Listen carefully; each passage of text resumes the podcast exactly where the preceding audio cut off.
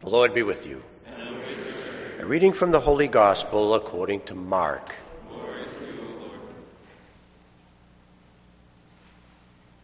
Jesus said to his disciples, In those days after that tribulation, the sun will be darkened, the moon will not give its light, and the stars will be falling from the sky, and the powers in the heavens will be shaken.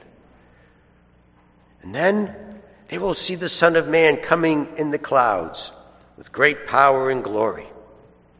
And then he will send out his angels and gather his elect from the four winds, from the end of the earth to the end of the sky. Learn a lesson from the fig tree. When its branches become tender and sprouts leaves, you know that summer is near. In the same way, when you see these things happening, know that He is near at the gates. Amen, I say to you, this generation will not pass away until all these things have taken place.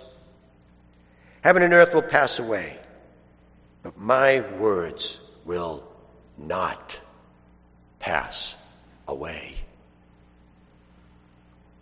But of that day or hour, no one knows.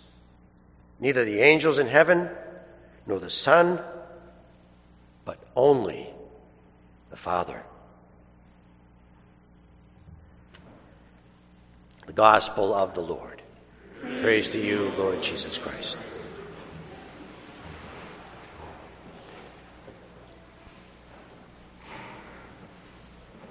So there was this guy that received this very nice inheritance. So he donated some money to our seminary. So I invited him over to lunch to show him around. And I says, Well, over here is where the seminarians pray. And then over here, this is where the seminarians study in the library. And I continued as we were going through the refectory downstairs. At the time, one of the priests had potted one of his fig trees and brought it inside the house for the winter. So the generous benefactor, were walking through the refectory and he saw the fig tree. He went over it and he says, Oh, what a shame.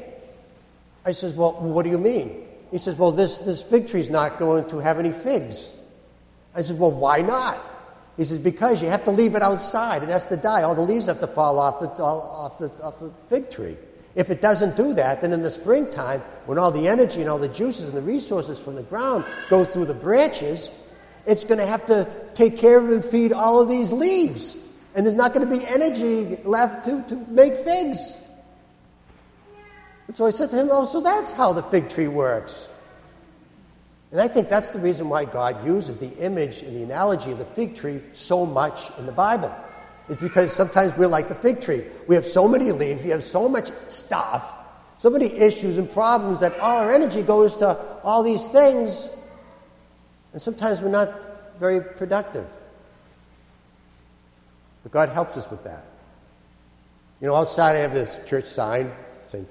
Clement's sign, and in front of the sign there's a garden of flowers, flower bed. So I was walking by the, the sign one day and I was checking up on my flowers to see how they were doing. And there's a sumac growing right in front of the sign. It's four feet tall. My neighbor, who helps me in the garden once in a while, I was there and I said to him, Where did that thing come from? He said, pointed across the street, and he said, the sumac tree over there, the birdies go over there, and they, they have their lunch, and then they fly over here, and they sit on your sign, and they sit there, and they digest, and then they do their thing, and voila, there's your sumac tree. So I thought about that for a minute, so let's talk about that. Let, us talk about the, the plight of the sumac seed. So there's the birdie sitting on the sign, and then the seed falls to the ground, onto a nice pillow of peat moss mixed in with lobster compost that I got for half price at the nursery. So there's the seed sitting in the pillow, basking in the nice warm sun, and then all of a sudden it starts to rain. And the seed says, Ooh, Miracle-Gro. No wonder the thing grew up so high in a couple of days, because I gave it everything it needed to be very productive. That's what God does for us. So Jesus gave this parable of, of a fig tree. And he said there was this owner that went to the fig tree to get some figs. And there were no figs. And so he said to his gardener, he said, I've been coming to this tree for three years and there's been no figs at all. So he, so the gardener, so he says, just cut it down. And why, why have all the ground waste all its energy for this tree? So the gardener says to the owner, whoa, whoa, whoa, whoa, hold it, just hold it. Just give me a year. Just give me, I'll, I'll till around it. I'm going to put some peat moss. I'm going to give it some lobster compost and Miracle-Gro. I'm going to trim its branches and get rid of some of these leaves. I'm going to give it every single thing it needs to produce fruit. If it doesn't, then you can cut it down. You know, if you ever go to a fig tree before everyone picks all the figs off of it, and you go over there and you look behind the leaves to try to find a fig and there's no figs, it means it's not healthy. It looks healthy on the outside, it looks fine. All the leaves.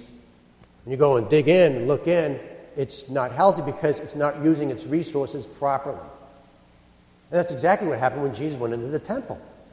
The temple looked healthy, everyone was doing everything, but when he got in there, there was no, there's no fruit. There was no production.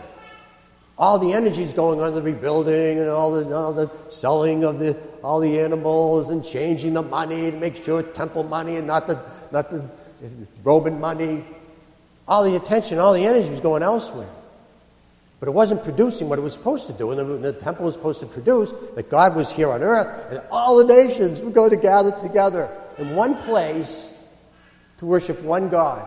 And that wasn't happening. Jesus had to make a new temple.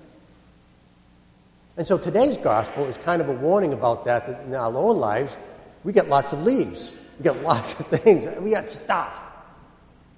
And sometimes our energy goes so much in the other stuff. But remember this God gives us everything we need to produce and to do great things. So, we better produce.